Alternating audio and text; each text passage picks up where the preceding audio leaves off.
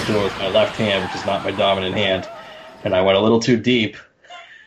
Couldn't stop.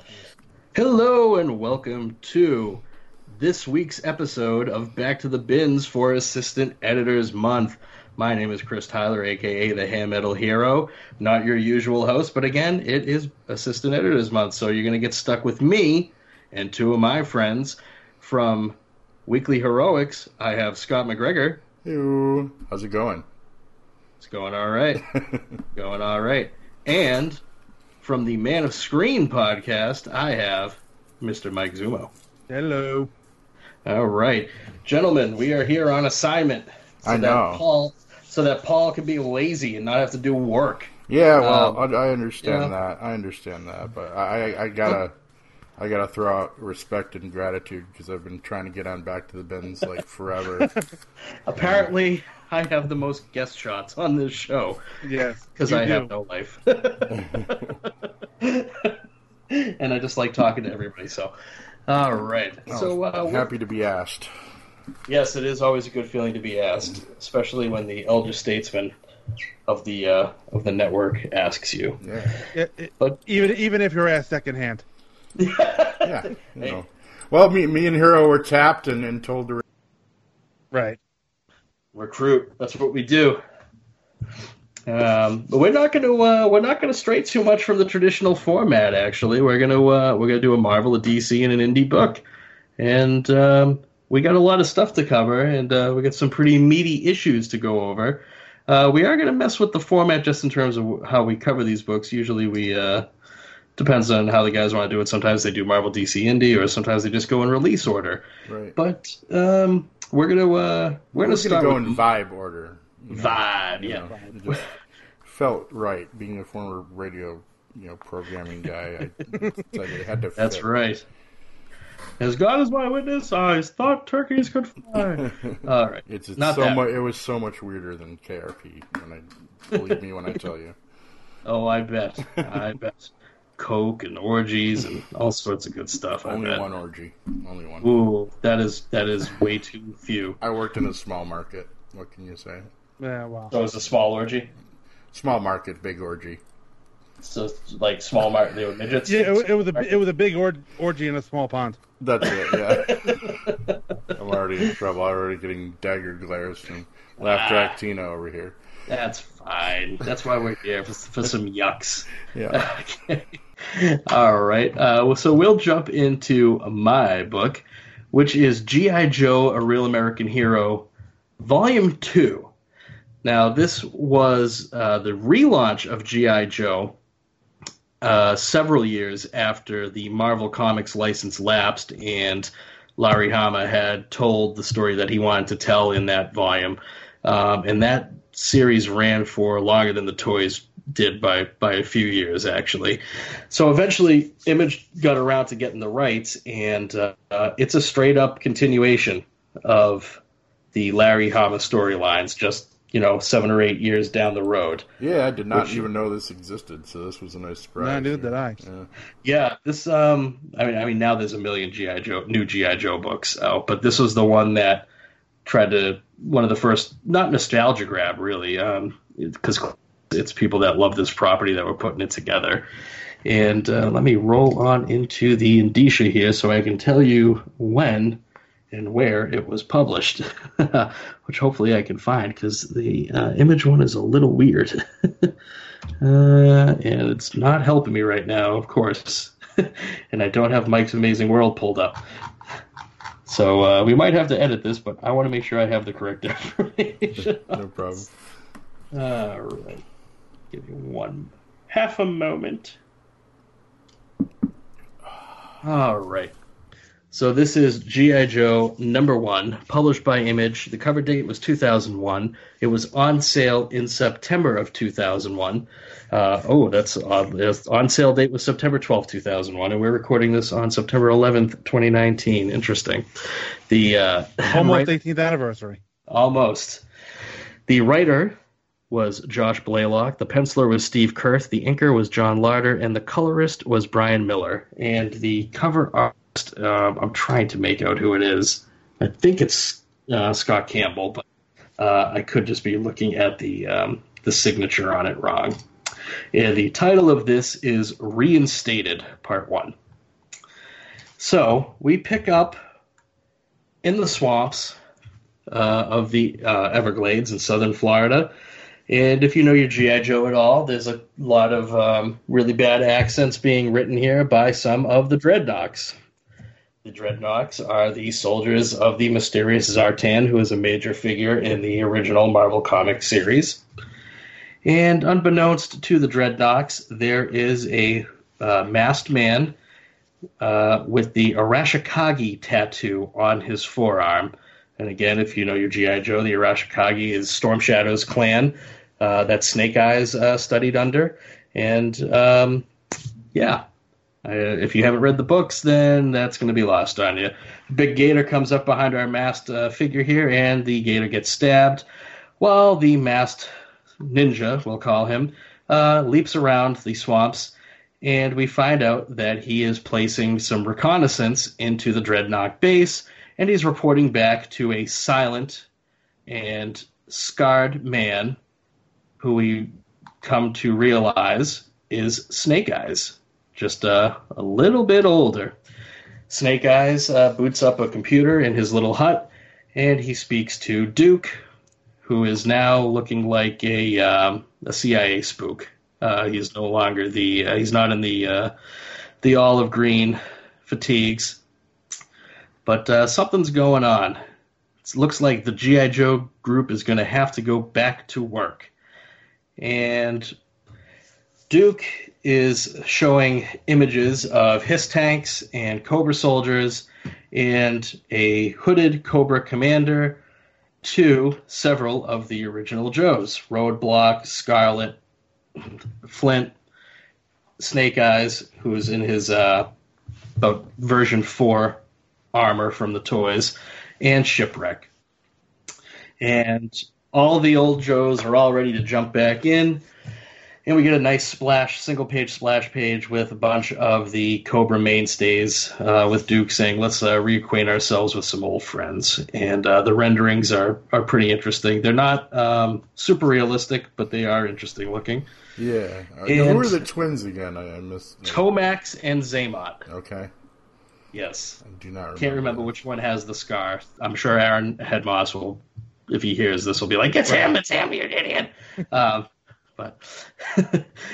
so while the old school Joes are getting reacquainted because they haven't seen each other in about a decade, they decide to go wander off to a bar while Scarlet and Snake Eyes have a long, pregnant pause together, resulting in Scarlet smacking the taste out of Snake Eyes' mouth.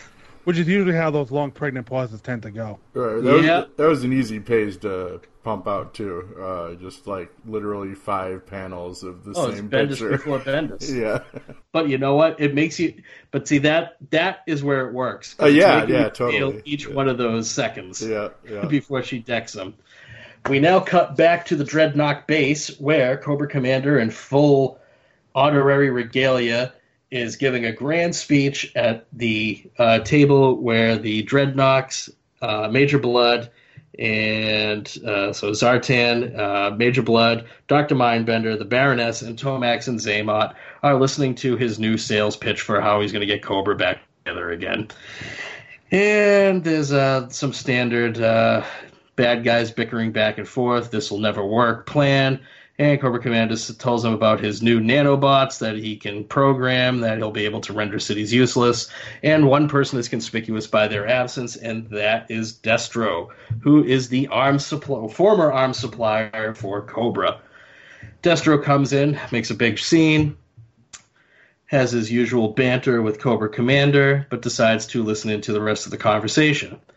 We now go back into recruitment mode for the old school Joes, where we have a whole, about a 12-panel page, where Stalker, Gung-Ho, Wild Bill, Lady J, Dusty, Mainframe, Rock and Roll, Jinx, Spirit, and Bazooka, who looks very, very old now. Yeah, several pounds, are all getting the call to come back. And, of course, none of them can say no because, you know, when Duke gives the call, you come back. We follow up now with Duke next to General Hawk. And General Hawk, now calling himself General Tomahawk, which was kind of cool, is trying to inspire all of the green shirts that are there. They're the red shirts of the G.I. Joe. Right. Giving him a rousing speech. And he doesn't like the look of one guy. It's our hooded figure from the beginning of the issue that planted the surveillance. And we find out that his name is Kamakura, who has been working for... We know it's Snake Eyes. Hawk doesn't know it yet, though. And we have some patriotic bravado here. And the issue makes a good point of saying Cobra's not playing this time. So they're definitely trying to tell you that this is going to be pretty serious. The Marvel comic series was pretty serious, too. Yeah. But it's always more serious now than it was before. Yes. Yeah, well, they're really not messing around this time. Cobra's going all in. This time they're trying. Bringing the A-team of the A-team, yeah. Yes, they are. We cut back to the Everglades and the secret Dreadnought base, where we have some more jaw-jacking between Destro and Cobra Commander. And Cobra Commander and Destro finally have a somewhat of a, you know, all right, I'll listen to you, you'll listen to me. Let's see what's going on here. Let's see if we can make this work. We follow up with the Joes, most of whom who are out drinking, having a good old nostalgic chat about, you know, their love lives and what went wrong. And we go right back into Marvel Comics mode where we show a sullen Snake Eyes in the dark, silent, looking at a picture of, when things were good with Scarlet. And it's straight out, this is exactly what you'd get when Larry Hama was writing the book. We end up ending the issue with Cobra Commander ready to jump back into the world and show his face. However, Destro's, I guess it's his daughter, is putting the moves on him and knees him in the crotch, kicks him in the face, where Destro walks in, basically to gloat. Cobra Commander calls the Crimson Guard over to seize this man, and Destro snaps his fingers, and all of the Crimson Guardsmen point their guns at Cobra Commander. To be continued. I didn't know about this either until... it was when the movie was coming out. That's 2008 or 9. And I'm a big mark for the G.I. Joe property, especially the Real American Hero version from the comics and the cartoon and the toys. And I saw that somebody was selling, illegally, the CBZs of every G.I. Joe comic that had come out until that point. And I didn't even know there was a volume 2. So I snapped this thing up so I could reread the 155 issues of the main series and then see what they were going to do with it. And I was pleasantly surprised. I still haven't gotten through all of it just because, that's life. What are you going to do? But it's one of those things that it was a weird time to try to bring it back. I mean, it was 2001. So, the toy line was basically dead for about almost 10 years at that point. But they don't shy away from that. They jump back in and say, these are the characters you like. We're going to throw some new wrinkles in it. And, something we've wanted to see for a long time is Destro trying to assert control because, we kind of know the Destro from the comics is pretty ruthless and knows what he's doing. The Destro and Cobra Commander from the cartoon, a little bit different. But I don't know. It was nice having this blast of nostalgia at this time, especially even though I read this book, almost a decade after it had come out. So 20 years removed from when I was last really reading G.I. Joe. But I don't know. I don't know what tickled me to pick this one. I just was looking for something. And I was like, I like G.I. Joe. Why don't we pick this one? But I'm curious to hear what you guys have to say about it. Because, Scott, I know you're a little bit older than us, but... let me know your thoughts.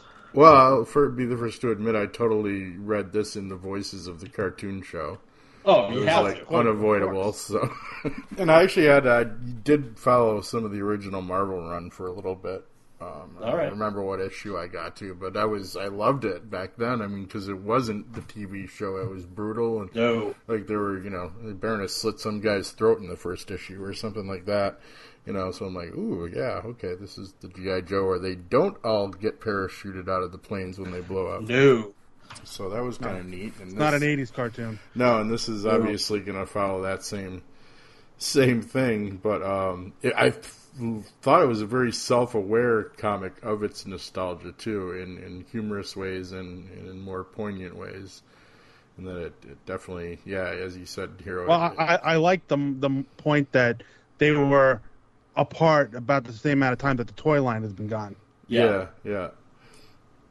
And that, it definitely feels like a continuation. I said I never got to, like, the end issues of the Marvel G.I. Joe, but they felt very much like the first issues I'd read, so that was neat. And just the whole Destro, basically being like, all right, you know what, we've put up with you long enough, Cobra Commander, all your plans are shit, and I'm taking over now. And I found it kind of hilarious. It felt very cartoony, his... large-scale model of the nanomite, like you couldn't have just shown him a picture or something. You had to have a giant-scale model of a microscopic machine to show people at the convention or, the planning board. So, I enjoyed it. I might have to find the rest of these and read it. Cause, I'll help you out with that. Yeah. It was good world building, too, and just how many 25 pages it was. They hit the ground running. Yeah, it gets you caught up to speed pretty fast. I mean, it's G.I. Joe. It's an action book. I mean, you're not...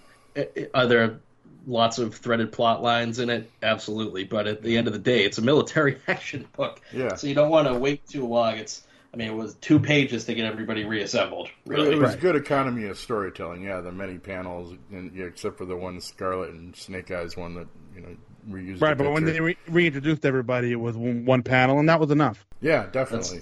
And they got exposition done in the bar meeting. It's like, hey, you haven't seen you in a while. Let's go have a drink and fill in the audience and what's been happening. So, it's just having Hawk stand there and say everything or something.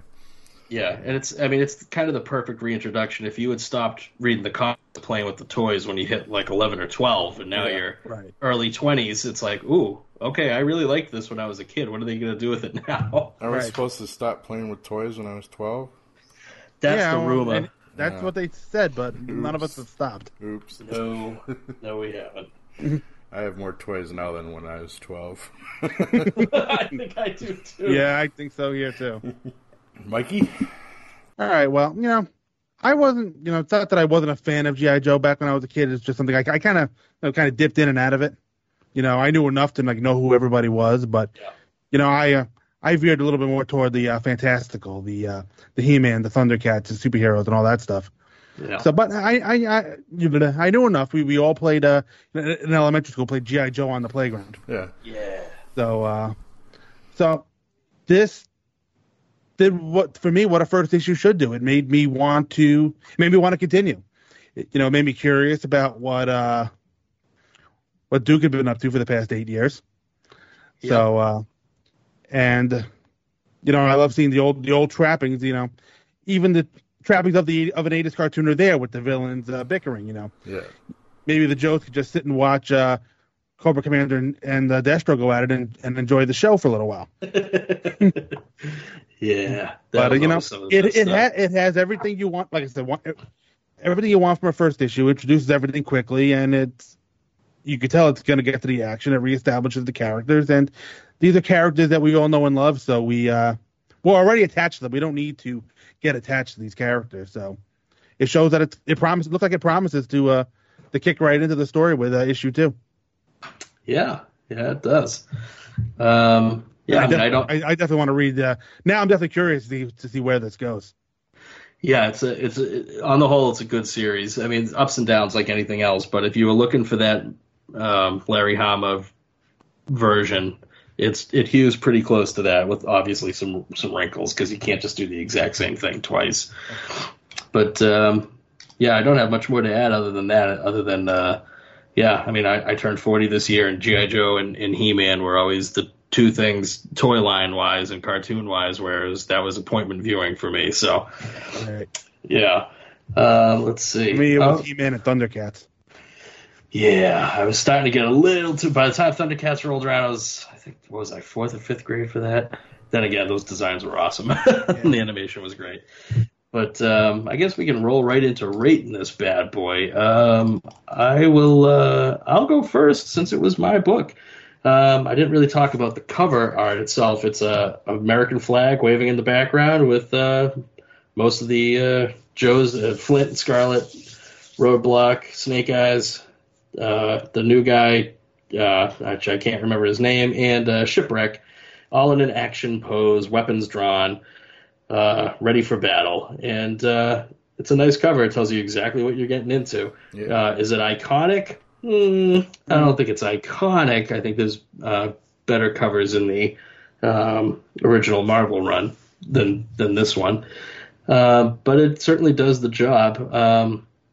So for the cover art, I will give it a solid B. It tells me exactly what it is. It gets me excited about it, but it's not something I'm going to hang on my wall. The interior art is also highly stylized.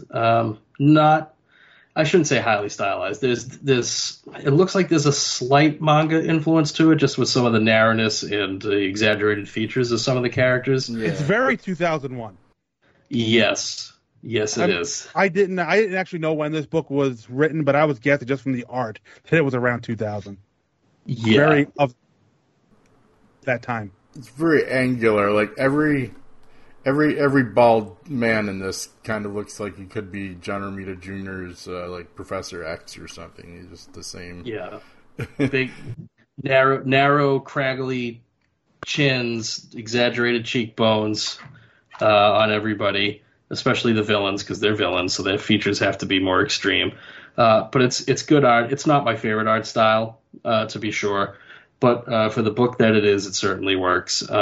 So again, I gotta go with a B- on the art, because it's certainly not bad. It's not average. It's above that. But depending upon what your tastes are, the art style might not work for you, because like Mike said, it's very 2001. We're trying to be extreme, right, to a degree, and the story. Like Mike said, it's a first issue, but it does everything that you want a first issue to do. I really have no complaints about it, because it states right up front, this is issue 104 of this storyline.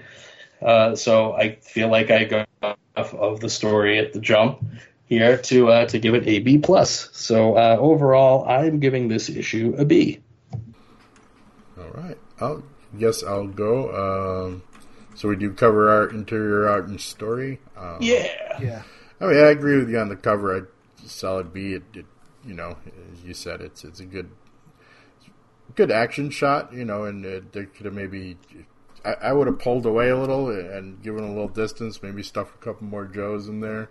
Yeah. I don't know. And you know, a couple of the guys look like they're, you know, could be fighting or could be having a rough day on the toilet. I don't know about their faces there. Well, it's 2001. Yeah, okay. Yeah. That, good stuff. Maybe would have... I was going to say... Snake Eyes does have a blade out. I was going to say he should be... it's right there. I don't know how he's holding that, though. Just noticed it, yeah. It deploys from his armpit, I think. It's holding it backhanded. Yep, it's a cybernetic thing. It just pops right out. He just raises the gun arm, and the knife comes out and pops into the other hand too. It's G.I. Joe. It could happen. That's not the new guy on the cover. It's Duke. I just couldn't recognize him because his face is so extreme. Art, I agree with you on it's a choice thing, but yeah, wouldn't have been. I said a couple, just a little too angular. There are some good shots in here, though. As I said, I was a little taken aback by the it was effective, but man, 5 panels of just Scarlet and Snake Eyes. You know, maybe just one little move and one of the characters might have made it a little more believable. But yeah, definitely want to know what's going on there. Yeah, as Mike said, it definitely makes you want more. Storyline, good nostalgia in it. nostalgia in it. I would have, like, I almost would have, like, had some kind of, you know, G.I. Joe pre-action scene or pre-story action scene. Mm. You know, anything, one of the old Cobras, you know, pulling some job or something and then getting recruited, you know, that way, you know, because they've obviously all split up too. So I want to know more about what, like, the Cobra guys have been doing too, you know, in the meantime. So I'm sure the rest of the series kind of gets to that. But... Dreadnoks are going to Dreadnought, baby. And yeah. Tomax and Xamot have new businesses because that's what they do. Now, Zartan was supposed, he was like the Australian, right? In the cartoon, maybe, or in the books? I think it's just a vague, not American accent. Right. Okay. I can't remember exactly because in the original Marvel run, he's tied into Snake Eyes and Cobra Commander. And it's just like, it's bananas. So I could have sworn when he showed up in the later cartoon. Because I think he did show up in the cartoon series, right? Or yes, he was on the cartoon. Yep. Yeah, so I thought he was maybe Australian in that, or at least that's what he might have been doing. So Inside Art, I'd give it another C+ to B-, just because of personal taste stuff. And the story was good. I'd give it a B+. Just made me want more. So. All right. Maybe a B. Well, we'll go B because I would have liked to have seen some more action. There was literally like none. So there's nothing in there to justify kind of, you know, they killed one crocodile and that was all. Yeah, that was the most action we saw. So, the new guy about to get eaten by a crocodile. A little disappointing. So that's about it. All right. I'm not going to be nearly as long-winded. I always hate judging art because I can't draw for shit. I'd say the same thing. Yeah, you know what you totally like. Yeah, and this is fun. You know, it's fine. You know, it's got the character design. It's reintroducing you to the Joes. You know, so it's fine. You know, there's nothing overtly wrong with it, but at the same time, there's nothing great about it. It just kind of is. So I'll give that a B. Interior, you know, very.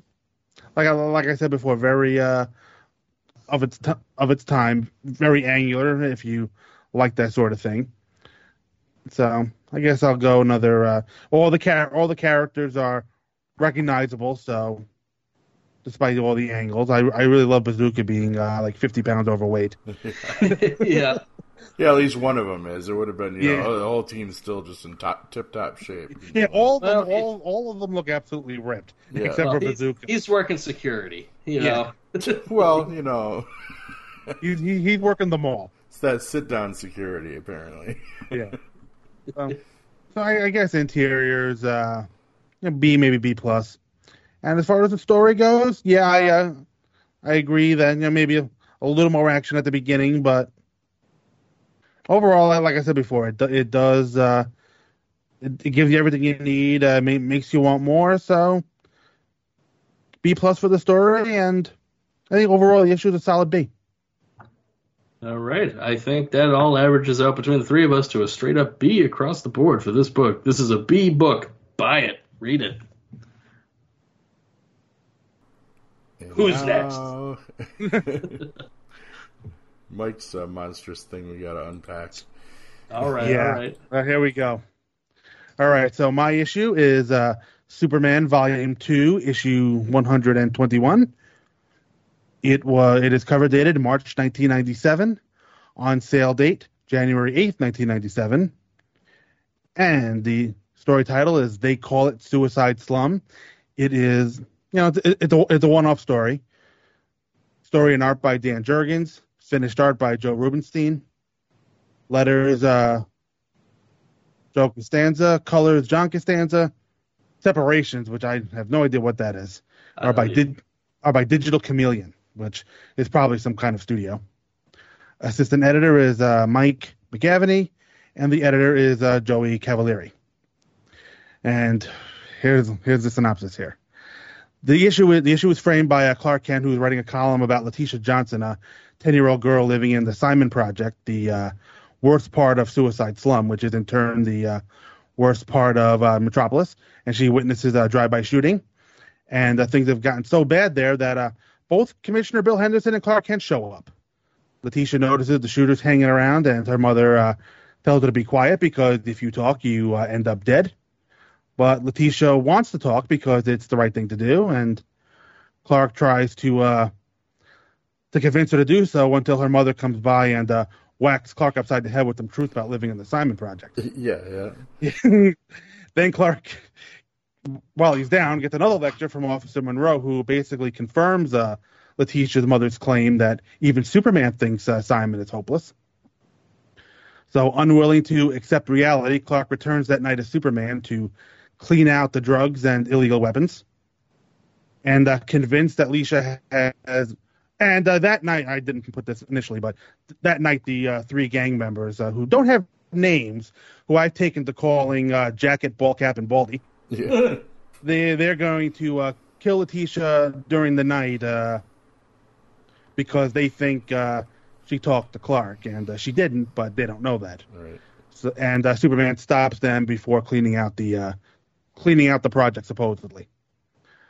So Clark returns the next day after Superman has cleaned the place out, and the three gang members get some more guns from provided by somebody called Mr. L.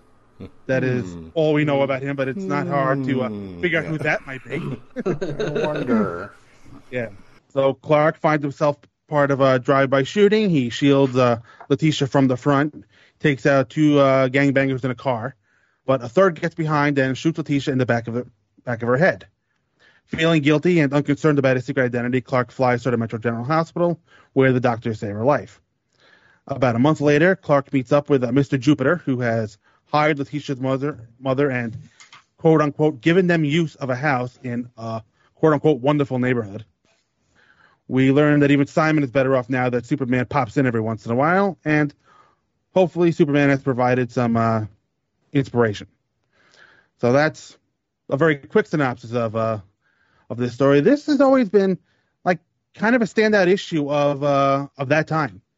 You know, it's easy to get lost in all the supervillain fights, the death of Superman, the return of Superman, the panic in the sky. This is what I like about this story is, there's a lot of talk, especially these days, of how Superman can't tackle social issues. Well, here's Superman dealing with social issues. Yeah.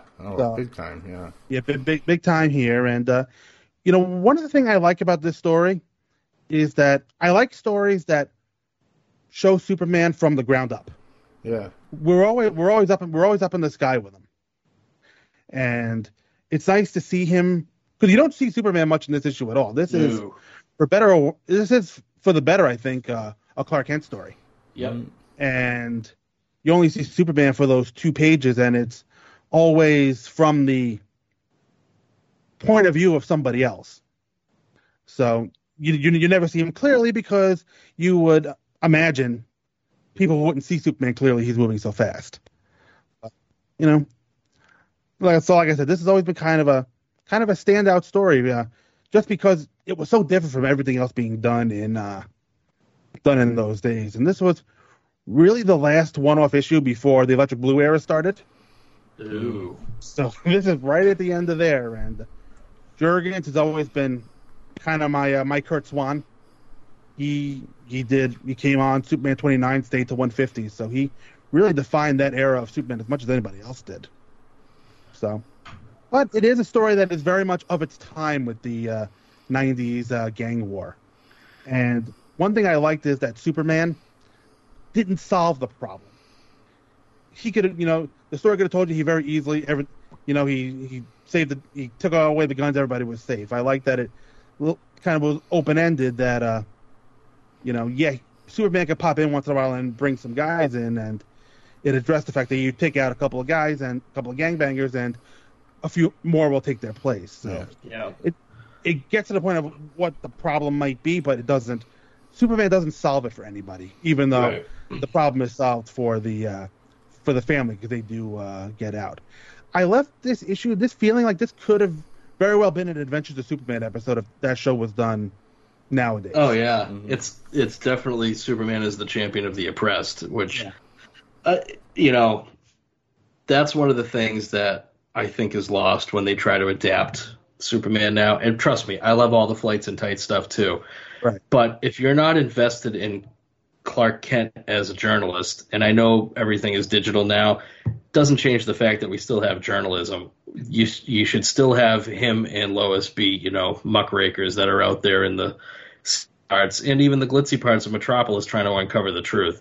That's always half the story with Superman. If you're not invested in that part of the humanity of Clark Kent, then the punchy can only take you so far. Right. I've got like a ton to say, but I'm going to wait till you guys officially call on me. So. All right, go for it. Go ahead. Yeah, but I was really surprised by this issue. It was not fun to read, but it was a great comic. You know, it's not supposed to be fun to read. And as you said, Mike, Marvel kind of gets the credit for being first on the ground floor with like tackling some of the social issues and stuff, but DC's never shied away from it. You know, and they've got their landmark issues too. This one felt very much to me like the, as you said, champion of the oppressed hero, but this had a lot of difficult questions it was asking too, and a lot of contradictory answers in a way, I thought.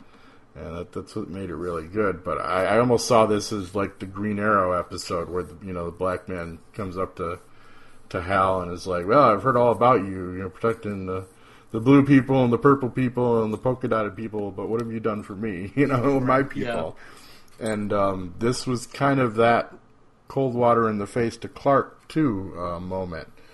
And I hate to admit this, but his little cleanup spree like instantly invoked Superman 4: The Quest for Peace for me. Oh yeah, a little bit. Probably watched more Superman movies than actually read Superman comics, and I'm ashamed to say, but no, it's not really true. But well, the ending of this is a lot more realistic than the ending of that movie. Yeah, is it though? I mean, yeah, obviously. We don't. Well, there's no grand speeches or anything like that in this. Right.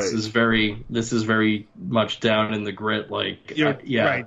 The family moves out, but the problems remain. Right. It's still, no matter what he does, he can't. There's the message there that not even Superman can save everybody, because that's, something that's been going on, forever in his stories, and is necessary, Yeah. You have to have... I like the, the people in the project having the belief that Superman either doesn't care or passes over them. Yeah, it's very... Yeah, very intense and very, as you said, very grounded and from the people's point of view story, and the content, the way it's essentially Clark narrating the whole thing, right? In his column, he's writing a column. Yeah. Puts it at a very interesting point of view perspective. There's a few different point of view perspectives in this, and you can see that. It's written that this is a learning moment for Clark too, who many people think he has all the answers and can do no wrong, but he literally makes shit worse, in this at one point, and has to kind of accept that he doesn't know everything. He doesn't know always the best way to go about his heroing. Well, I think it highlights his his naivete and his idealism, which is a little out of place in this environment. Yeah, completely. He's used to being able to solve the Lex Luthors and the dark sides, but this is a more personal problem, and he even says it in the column. This is a more personal thing that he does not understand. Yeah. He doesn't understand people who prey on other people. Yeah.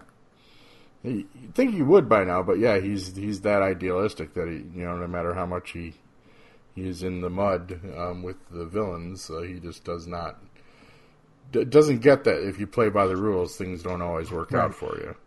And at the end, he accepts the truth that he considers it his fault, that he's not going to beat himself up over it, but he is, I have ignored this place for years. Yeah.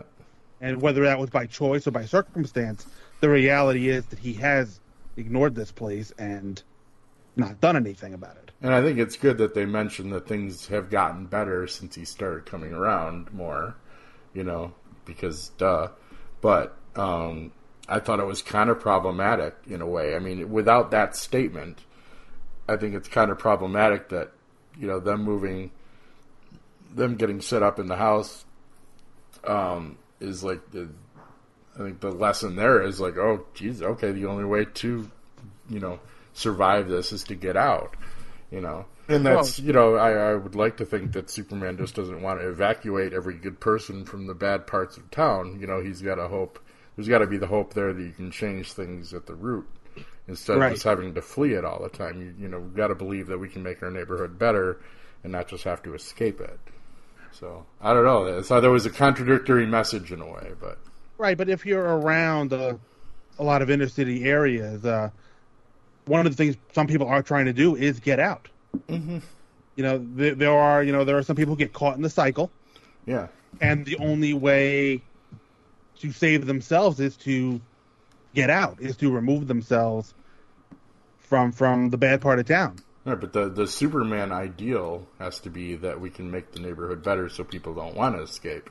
Right, but that's yeah. Going to be a slow process and not resolved in a 22-issue comic. And that's something they talk about at the end. I guess we're supposed to believe that there's hope. I hear the kids at the end in their Superman pajamas and their Superman action figures. Yeah, that was a good panel, a good page. Hey, you said this is, you know, indicative of the late 90s, but man, this is cyclical. This is a story that could have been done in the 80s, could have been in the 2000s, could have been today. The 90s 40s. Gang war stuff seems late 90s. You know, now the conflict has changed somewhat. Yeah, this is still a code though, man. I didn't see nothing. Snitches get stitches. You know, that's true. The street law, and probably always will be in a way. So I mean, it's funny. This made me think of a professor that I had when I went back to college in my 40s. You know. Human services professor, big black guy, dreadlocks. It was involved in every community thing you could think of around here, and pretty well respected. But he always used to say in class, he's like, I'm one of those people. He was Superman. He was black Superman because he was the guy that would, you know. He's like, his favorite saying was like, damn right I told. You know, he's like, you see something in the neighborhood going down, it's like you either got to stand or live on, you know, stand on your feet or live on your knees. One thing this issue doesn't have is, and I think it could be something that Jurgens just isn't aware of, but in these inner city areas, the people who are not, you know, in the gangs doing the drive-bys, there's a tremendous sense of community in these places. So I wish we could have seen a little bit more of that. Yeah. Well, there even is. With any kind of organized crime situation, you know, even the criminals are part of the community. Right. You know, in a way they, you know, they have their, obviously, people that like them and they do things for, and then they have their innocent victims too. But, right. You know, if you don't. And even one of the three gang members didn't want to do this. Mm-hmm. Yeah. Yeah. Apparently this girl is well known enough that there's something special about her. Right. Right. Yeah. You know. Yeah. So even you don't mess with. Well, I mean, that was used to be part of the code too. You know, you don't mess. You don't mess with children. Children, elders. You know. But it seemed like there was something about this particular child. Yeah. So now, even though there's no way in hell we're ever going to sympathize with these guys, they felt real. They didn't feel like your cardboard cutout. No. Gang members. No. They weren't twirling their mustaches. Yeah. Right. At all. And that's the scarier kind of villain, right? It is. You know. You're never going to see Superman, you know, you're never going to see hopefully never see a giant robot walking down your neighborhood. But there are people with guns out there and do nefarious things to keep their power. So, yeah, good stuff, man. Good choice. Yeah. Are we ready to rate this thing? Sure. All right. I give this story an A-. You know, there are a few nitpicks I have about it. I'm not a big fan of the... Mr. L thing. Obviously, we know that's Lex Luthor. You know, that cheapens it in a way. Yeah, yeah. You know. But, well, yeah, it puts it's like, yeah, oh, okay, this is still a Superman story. Yeah. Yeah. So, and, well, he is the big bad of the books. So. Yeah. Right. Now, I don't remember what he was doing around this time, but, you know. Lex Luthor's going to be selling, like, missiles to other countries and stuff. I don't know if he's really going to be. Lex will sell to anybody that's. That's true, yeah. Anything that causes chaos, it's more about... Right, and you know. He approves of chaos. Apparently. Yeah.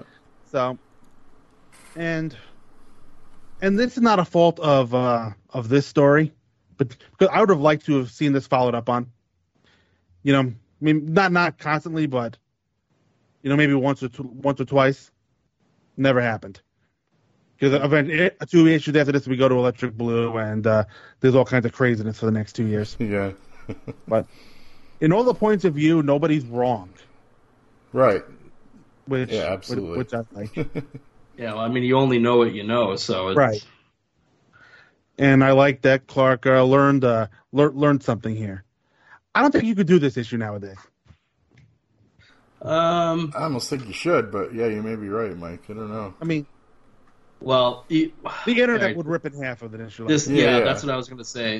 If you did do this issue right now and you had the perpetrators of these crimes as African American, yes, you would be torn to shreds. Yeah. So you'd have to walk a very fine line, and it's not something that, I mean, a book from an indie company might do it. Right. But you're not going to get it out of the big two right now. No, I don't think. Right now. Now, as far as the cover, actually, I did. All right, I like the cover. Yeah. I mean, I like the lack of color and the spot color of the cape. The way the cape is positioned on the T-shirt makes it look a little dire than things actually turned out. Yeah. Right. Yeah, it's not real accurate. It's like, you know. But I like the look on Superman's face. And the clenched fist, shows that he's angry, but. You know, and I like it's almost like a film negative. Yeah. So I like that effect. It's hard to say if that would have enticed me to pull it off the stands because back in 1997 this was in my pull box. So I'll give the color an A. The interior art to me is a step down. Yeah. I don't know if Jurgens did. I don't know what Jurgens did. I don't know if he penciled or just did breakdowns, but I don't think Jurgens and Rubenstein is a very good combination. There's little cartoony in some places, but the one panel that stands out with Clark cradling Letitia after she was shot and she's holding his shirt open, that's a very Jurgens Superman right there. But Jurgens is never better than when he's inked by Brett Breeding. That seems to be like the magic combination. When he's paired with somebody else, his art is kind of less than what hard to judge because I expect a lot of Dan Jurgens' art. Because like I said before, he's kind of my Kurt Swan. But so for the art, I'll go B. And overall for me, the issue is an A-. All right. It's. I'll start off with the cover. I love the cover. I don't know if they were reading a lot of Sin City at the time. I don't know. But it's. It definitely draws your eye, and when you do that, just pop of the primary colors in all that negative space. It definitely pulls your eye toward it because you instantly look at this girl on the ground covered by Superman's cape. That makes me want to read the book. You know, what happened to this person that has Superman looking like, and they do it without the red glowy eyes of anger. Yeah. Like he's ready to go stomp a mud hole in somebody. We get that in the book. Yeah, I know, but the cover doesn't do it. No. Cover does it without that. I think the cover's great. I'll go A- on the cover. That one I would hang on my wall because that's instantly going to get anybody that sees that is going to go, ooh, tell me about that. What was the story with that? The interior art, I did not care for the interior art. It's just there's something off about it. Sometimes the characters are off model. Backgrounds are very boring, but I mean, I guess I could play that off as you're in Suicide Slum. There's not really going to be a lot of detail, and they're focusing on the character parts of it, so I guess I get that. That being said, none of the interior art really stands out, other than that one page with the close up on Superman's open jacket. With Letitia in his arms. And the one where they're doing The Dark Knight Returns. Oh, they're ripping on the Batman breaking the gun when Superman burns them in his hands. Right. Yeah, that page is pretty good too. It feels very Superman-y. And but I mean, other than that, it's, I mean, again, like I always say, I can't draw either. But this would not be my preferred art style. I gotta go with a C for the interior art on this. The story is great. I don't really have the same nitpicks that you guys do. And again, it's a tough issue to read, just because of the subject matter. But that's the kind of thing that they would allow Superman to do, occasionally, which they should be doing more of, is tackling some of these more serious issues where it's not all just people in tights. Even though that's the bread and butter, you got to throw a couple of these issues in there just to keep it real. I'll go with an A- on the story. So I guess that probably rounds out to I don't know, probably what, a B, maybe a B-. I don't know, a B-. But this is this one is definitely worth reading. Cover art, Sin City all the way, and I think that maybe turned me off a little bit. But the more I'm looking at it now, it is like very striking, and I could hang that on my wall too. Yeah, it would. I think it would make me want to pull it off of a rack just because you don't, it's so different than what you would think Superman, at least for a casual reader. Right. And just be like, okay. I mean, it's kind of obvious what the issue is going to tackle. Got to take up a couple points for it being, inaccurate, and that we never really actually saw Letitia covered up. Thank goodness, but right. Unless that was the first guy that got murdered or something. Yeah, but it actually relates to the issue. Yeah. Interior, not thrilled. There's a lot of. Yeah, it almost looks like there's a lot of lazy backgrounds going on in some of these. And like Clark, in one panel I'm looking at, Clark just looks like he's completely drawn by a different artist or something, and it's weird. Looks like Jay Leno in one panel. Well, I do like the close-up. There's a lot of good close-ups. There's a lot of good, face work, I think, especially in the gang members and stuff. One of the best things is that everything is in motion. Everybody's moving. Yeah. Not a lot of just people standing around. And I think I like that the gang members are almost more detailed than the rest of the characters, and I think that's a good thing. And it shows you the human horror of that, and you could have just as easily gone a little lazier on the art on the gang members, and just made them the cartoons. But they're, later in the book, though, some of the art, it goes a little wonky, and it's almost like they're running out of time. Like, gotta get in by deadline, guys. Let's just wrap this up. I don't know what to rate out of these. Did I even say anything for the cover? I'm gonna go with B+ for the cover, because the Sin City thing just does, And now that you've put the seed in my mind about the Dark Knight Returns, with him wrecking the guns, I didn't really catch that, but that's a good point. I almost think they should have. It was a brave story. Well, interior art, I'm going to go with a B-. So we're at a B now.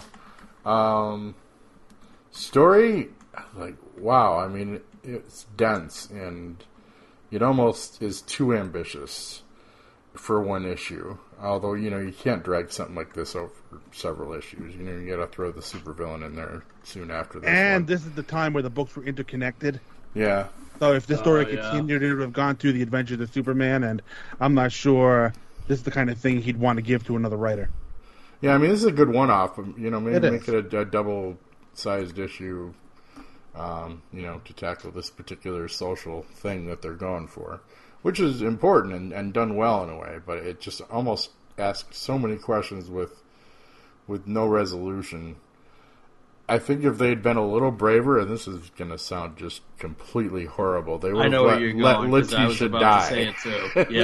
Yeah. They probably should have let her die.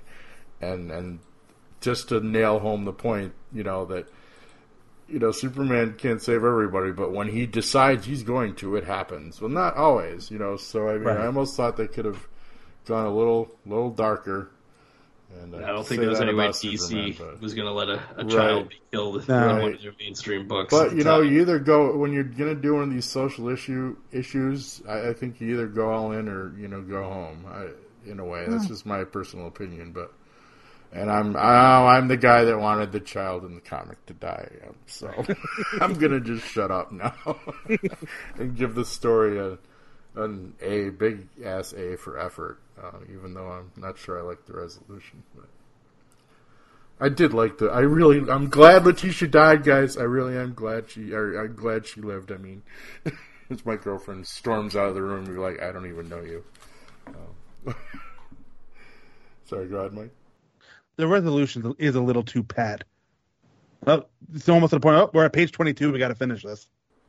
Yeah. Yeah, and it's just, and it said, I think there's a little white savior problematic stuff going on at the end. Sure, there could be, you know, if they didn't mention that, you know, that Superman is, you know, still going back to that neighborhood and taking care of things. If you're just like, okay, I rescued one girl, that's it. Now back to the giant robots. So yeah, it was important that they mentioned he was coming back. we started turning blue in a month, so yeah.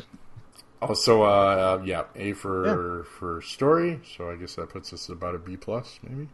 All right.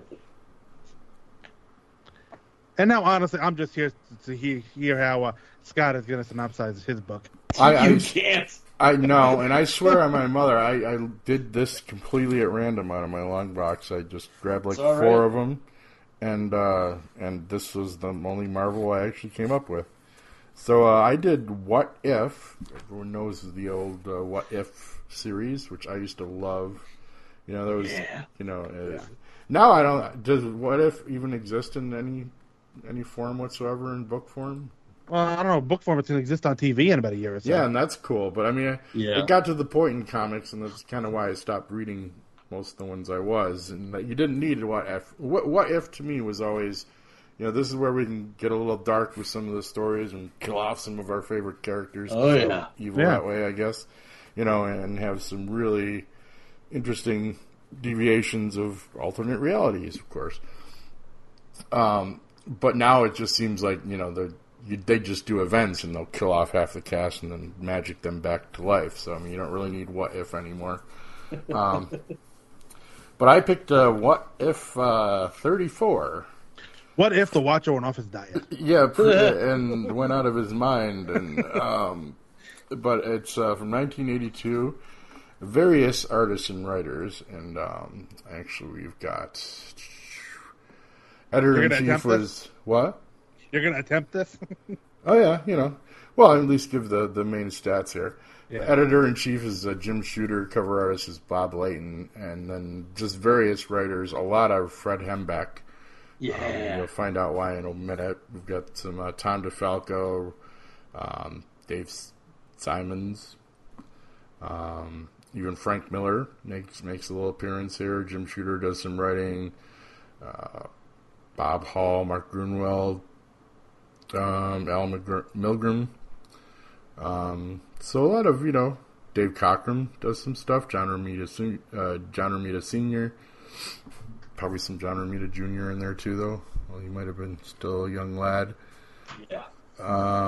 But yeah, a lot of Terry Austin we got. I'm going down the list right now here. But yeah, a lot of different various writers, and essentially the highlights I've marked down here.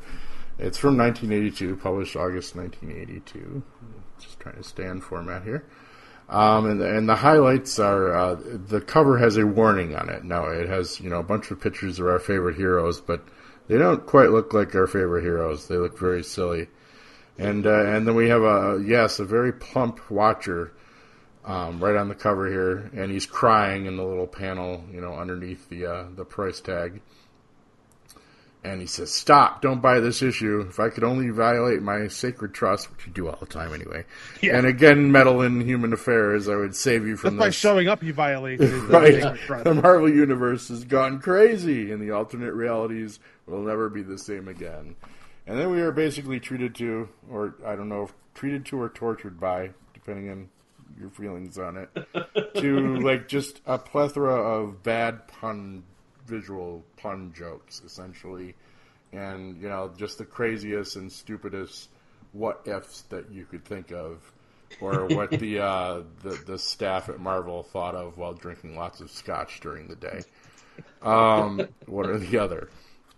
So I'm just going to run down a few of them, and like the opening panel page is you know, tries to lull you in a sense of normalcy, and you've got the classic Kirby-esque Watcher there doing his spiel for way too long. There are a lot of words in this book for just being slight puns.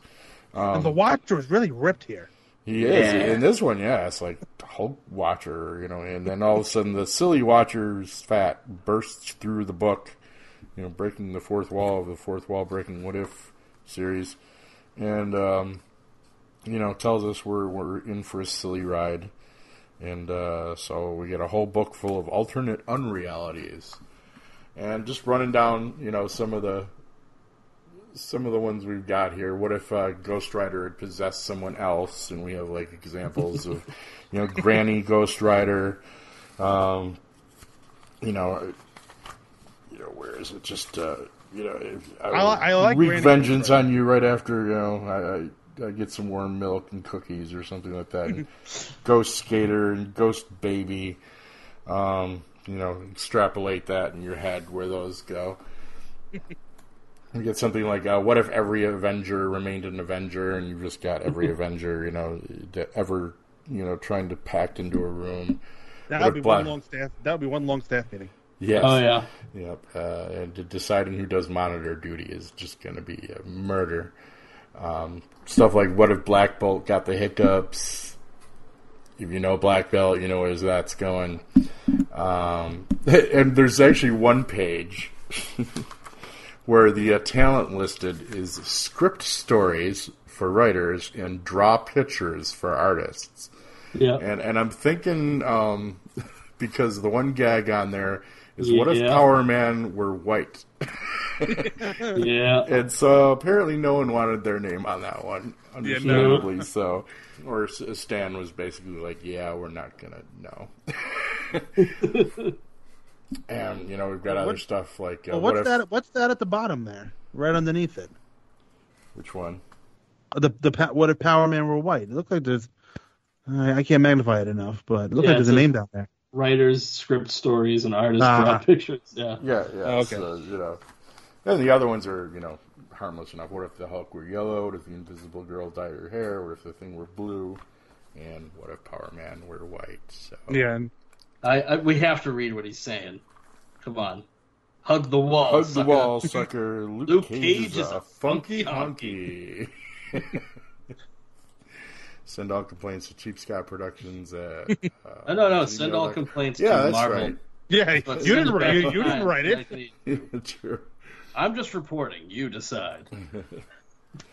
But as I said, it's this all the way through. I just want to run, you know, as you said, Mike, the only way to do a synopsis of this is just run down some of the highlights. Yeah. And there weren't that many. This could have been funnier. I got a kick out of Pizarro as a middle-aged accountant.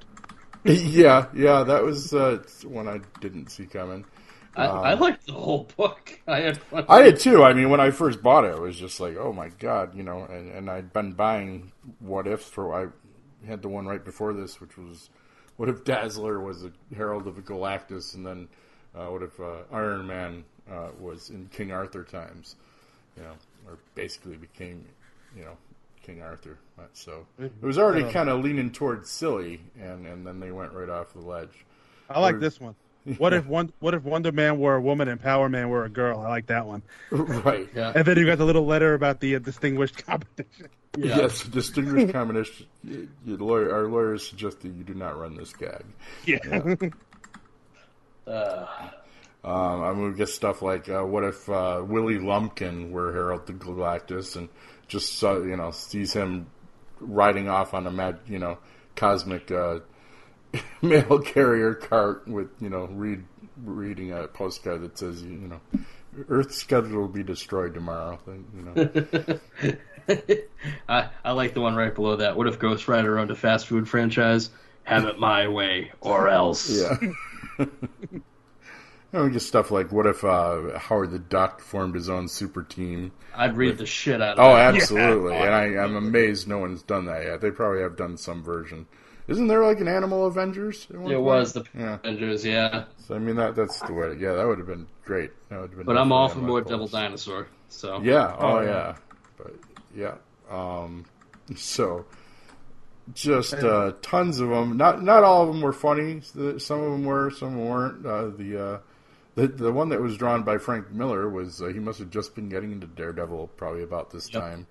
What if Daredevil was deaf instead of blind? And that was pretty tasteless as hell, actually. With Matt beating the shit out of people until they talk, and of course they're trying to, but he can't hear them. He's like, "I'll tell you everything," and he's just keeps wailing on them. They get we get to meet some of our Marvel staff, and they've got what if the Marvel production crew existed in this reality, and it's got pictures of like a bunch of them. What if Alpha Flight talked like TV Canadians, like Bob and Doug McKenzie at the time? What if Aunt May became a superhero? You know, that can go many places. What if Reed Richards hadn't invented unstable molecules? So, of course, you have, you know, the Torch naked all the time, and you know, the Sue doesn't turn invisible, and the Thing rips all his clothes. They seem to have a good time with nakedness. So paid before that, what if Bruce Banner's pants didn't stretch when he became the Hulk? Right, yeah. Well, we've always wondered. Yeah, of course. And the Hulk would not be that embarrassed. Hey, unstable molecules was probably the best, you know, invention that Stan Lee ever came up with. Oh, it's brilliant shit. Yeah. As brilliant as the one-page troll job they do in this, though. What if the Silver Surfer, White Tiger, Knight Rider, Iceman, and Moon Knight fought Wendigo in a snowstorm, and it's just a white panel? Yeah, then that's like Black Panther, Shroud, and you know, they fought in a coal mine. Yeah, yeah. It's just a solid black panel. Yeah. I was ragging on the G.I. Joe for, you know, having the easiest page ever to produce. It was actually in this book. No, but see, this is going for a gag, and they nail it. Yeah, yeah. They went a little creepy at one point. What if Hulk married She-Hulk? Yeah, which ended up being a I Love Lucy parody, which was and then She-Hulky is a Blondie cartoon parody. Yeah, art is. Yeah. Brilliant. Yeah, that was really good stuff. But again, we don't like to think of the cousin thing. What if Doctor Strange was an ordinary stage magician? That was pretty funny. And we get an Obnoxio the Clown. What if he fought crime? Guess the parents by Batman. Yeah. In the top right panel. Mm-hmm. This one was good. What if Daredevil could actually see his enemies? He would not be the man without fear anymore. He'd be like, "Oh my God, I'm fighting this guy," and you know. What if Iron Man had an eating problem instead of a drinking problem? So we get some fat shaming in here. And so he still suits up, man. Yeah, he's trying to crowbar himself into the armor and unstable armor. What if Galactus needed quick cash and he's pawns the Silver Surfer, of course, and finally, what the last one, which we just had to know is coming. What will happen? Not if, but when Stan Lee reads this issue, and it's just a picture of Stan saying, "You're fired." Enough said. So, there was another one good. What if all the Watchers and all the realities just watched each other watching Watchers, including the Watcher Elmer Fudd shows up? Yeah. So that was neat. What if King Conan were Bing Conan? And so you've got a little dated. Bing Crosby and Bob Hope makes an appearance, who Bing abandons to doom by a gorilla. So a little road movie there. And it was just chock full of a lot. I mean, they stuffed a lot of these in here. Some of them, yeah, I didn't go over the ones that kind of were like too cringeworthy to bother. But overall, I liked this a lot. And it was fun. Yeah, you know. The only problem was that 36 pages started to become less fun as it went on. It did. It does feel a little long. Like, okay, I get it. You know what though? You got your dollar's worth back then. You did. Oh, absolutely, yeah. Stuff, you know, they regurgitate a couple of the jokes. Like, what if Black Bolt hosted a television talk show?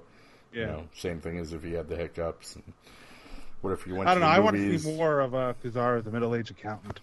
I don't know why, but yeah, there was some intricate and strange ones here, and then there's just whole pages of just really dumb puns, but and then some just flat out don't work.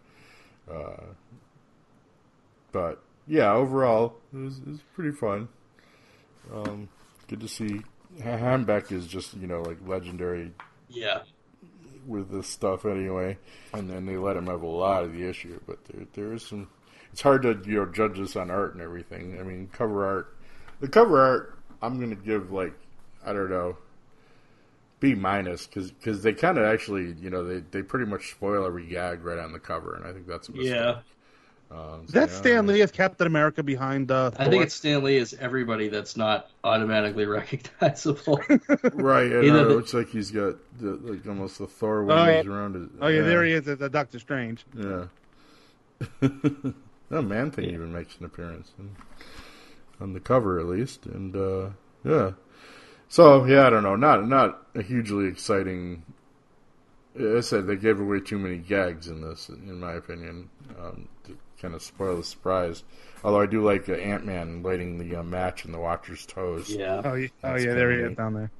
A lot going on here. If you don't really look at it, you miss a lot. Yeah. But I mean, just, you know, what grabbed me on this obviously was like, stop, don't buy this issue. Well, of course I'm going to buy this issue. You know, brilliant. I'm an easy mark when someone tells me not to do something. Scott, don't get hit by that bus. Yeah, well, you know, things that I can control and pay for mostly. But yeah, it was a fun read and a nice bringing up the mood, hopefully, of this podcast after that soul-crushing issue Mr. Zummo laid on us. That's all I got to say. Cover, I'll give a B-. Inside art is really hard to judge because there is actually some really good art in here because there's some really great artists in here, and they showed up for it at least. Some of them didn't so much, but for the most part, some pretty good art by the guys that did it, especially the Hembeck stuff early on. So I'll go about a B on the inside stuff, and story I'll go another straight like B, just because there is no story, but it's still fun. And a lot of it isn't really funny, but I wouldn't be, you know, going on eBay and buying this for $500 or anything. Let's just put it that way. I don't think it's got that much staying power. But I think the staff obviously had fun. You know, it's almost like guest editor month on Back to the Bins this book. Oh, yeah. Oh, there you go. So hey, unintentional synergy there. That's always good. I do love the She-Hulky and I Love Lucy. That's probably some of the best in here because it really does look like those old strips. Yeah. That's all I got. So we're about a solid B, I'd say. All right. For me, anyway. All right. What do you guys think? I guess I'll go next. Cover, you know, the cover's a lot of fun. Definitely. So I'll give the cover. We've already talked ad nauseum about the cover. So I'll give that a solid B. You know, like I said, it's a lot of fun. Although it does spoil the Stan Lee gag at the end, now that I'm really looking at it. And I almost don't know how to rate the interior of this thing. Yeah. Just because there's so many different artists, and some, like you said, some of it's really good, and some of it's not so good. So, I guess I'll just kind of go with the middle of the road B. And as far as what we can call the story is, I really like this concept. This concept was a lot of fun, definitely. But like I said before, at 36 pages, as I was reading this, I was starting to get a little bored with the idea. So maybe in the middle just stop being funny for a few pages, which is definitely possible. But so I'll rate the concept. I'll give that about a B+. So I think that puts the issue at a solid B. All right. The cover is certainly fun, but as everybody's mentioned, it's spoiling a lot of the gags. You could have easily just had the Watcher with nothing in the background imploring you not to buy this issue.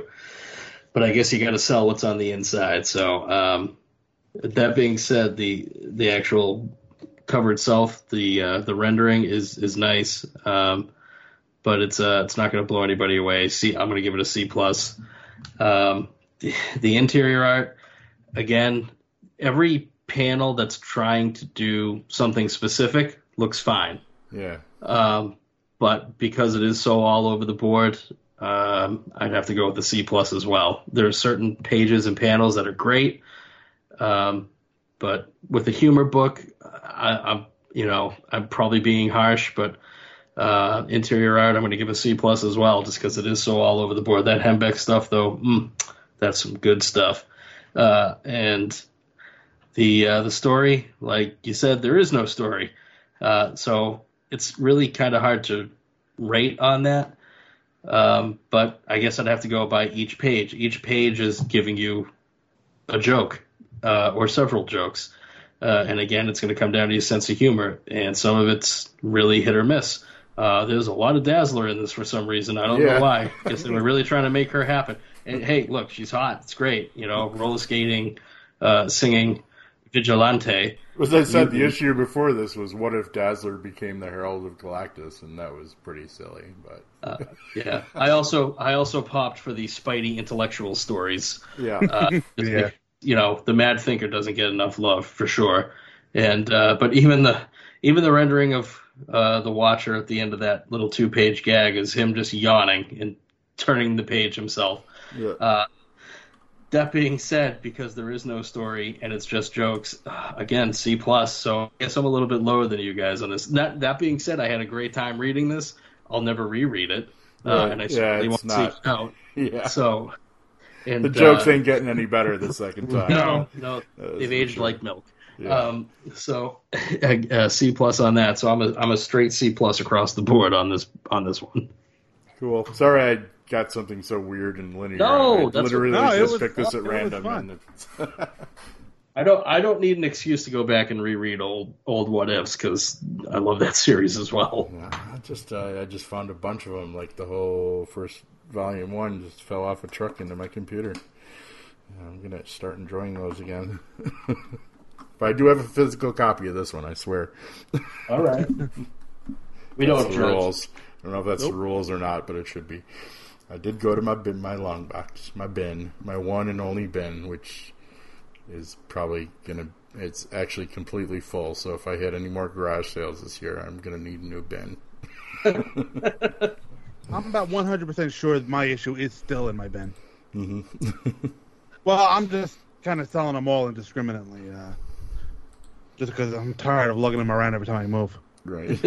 And neither of my kids are going to want them, so what am I dragging them around for? Plus, I've got them all digitally now, so. There you go. We just don't have enough space for what we love. No, we do not. But apparently I can put it all on a flash drive, so I'm okay. Well. Yeah. Anything else we want to say about these three books? No, good reads, though, guys. No, they were. Mine was... I enjoyed. I haven't really read a comic in a while. I've been doing some Preacher and Boys and stuff here and there for podcasts. I want to read some G.I. Joe now. I do too. I'm like almost like ashamed to admit that, but honestly, as fun as this one is, go back and reread that Marvel run, man. Because I've never read the Marvel run, so I got to go back and find it. Those are page turners, man. They were good. I used to have issue number 1, and I don't anymore. And, good action, decent art, and then the main characters that you want to follow, you get everything about them by the time this wraps up, and that's half the fun of that series is seeing how everything interweaves. So. Yeah. That was a good one. That Superman was... Yeah, that was... Good choices. Definitely better than mine. Well, that one I couldn't quite breeze through. Like, okay, I need to read every single word of this. Yeah, unfortunately. So. Yeah. But yeah, well, hopefully if Paul will ever have me on again, I will have something more compelling. I was going to originally do issue number 1 of Ronin, but then we divvied up the... books, and I picked that one at random and just like, well, did anyone honestly think I'd bring something other than Superman? No, but that's cool. That's why we handed you over DC right away. Although I when I did my random pull, I did pull out an old, I don't know, probably late 70s Legion of the superheroes that I kind of would have, I'm definitely going to read because it's still sitting on the table. But it would have been a good one. No Captain Canuck here. No Captain Canuck, no. I have a Captain Cuse comic laying around here somewhere from Syracuse, New York. They had their own superhero for a while. Some artist created as Captain Cuse, and then he retired because nothing happens in Syracuse. So you know, thought the great, you know, I guess you would have been a good fit with like the Great Lake Avengers, but you never made the team, I guess. Yeah. They're caught in the lake effects now. Yeah. And Syracuse only has one Great Lake. We almost have two here in Rochester. We're close enough to Erie to call it our own. I don't know. How do we officially sign off here? We've done our grades. I guess that's it. I want to do a good job. This is a good podcast. Yeah. It was fun. I enjoyed reading all these, and hopefully we did the regular editors proud. Oh, and if we didn't. Fuck them. We did the work. Send the hate mail to them. I can't even remember what the email is off the top of my head. I think it's backtothe.bins@something.com. Look it up. I'm sure you can find it.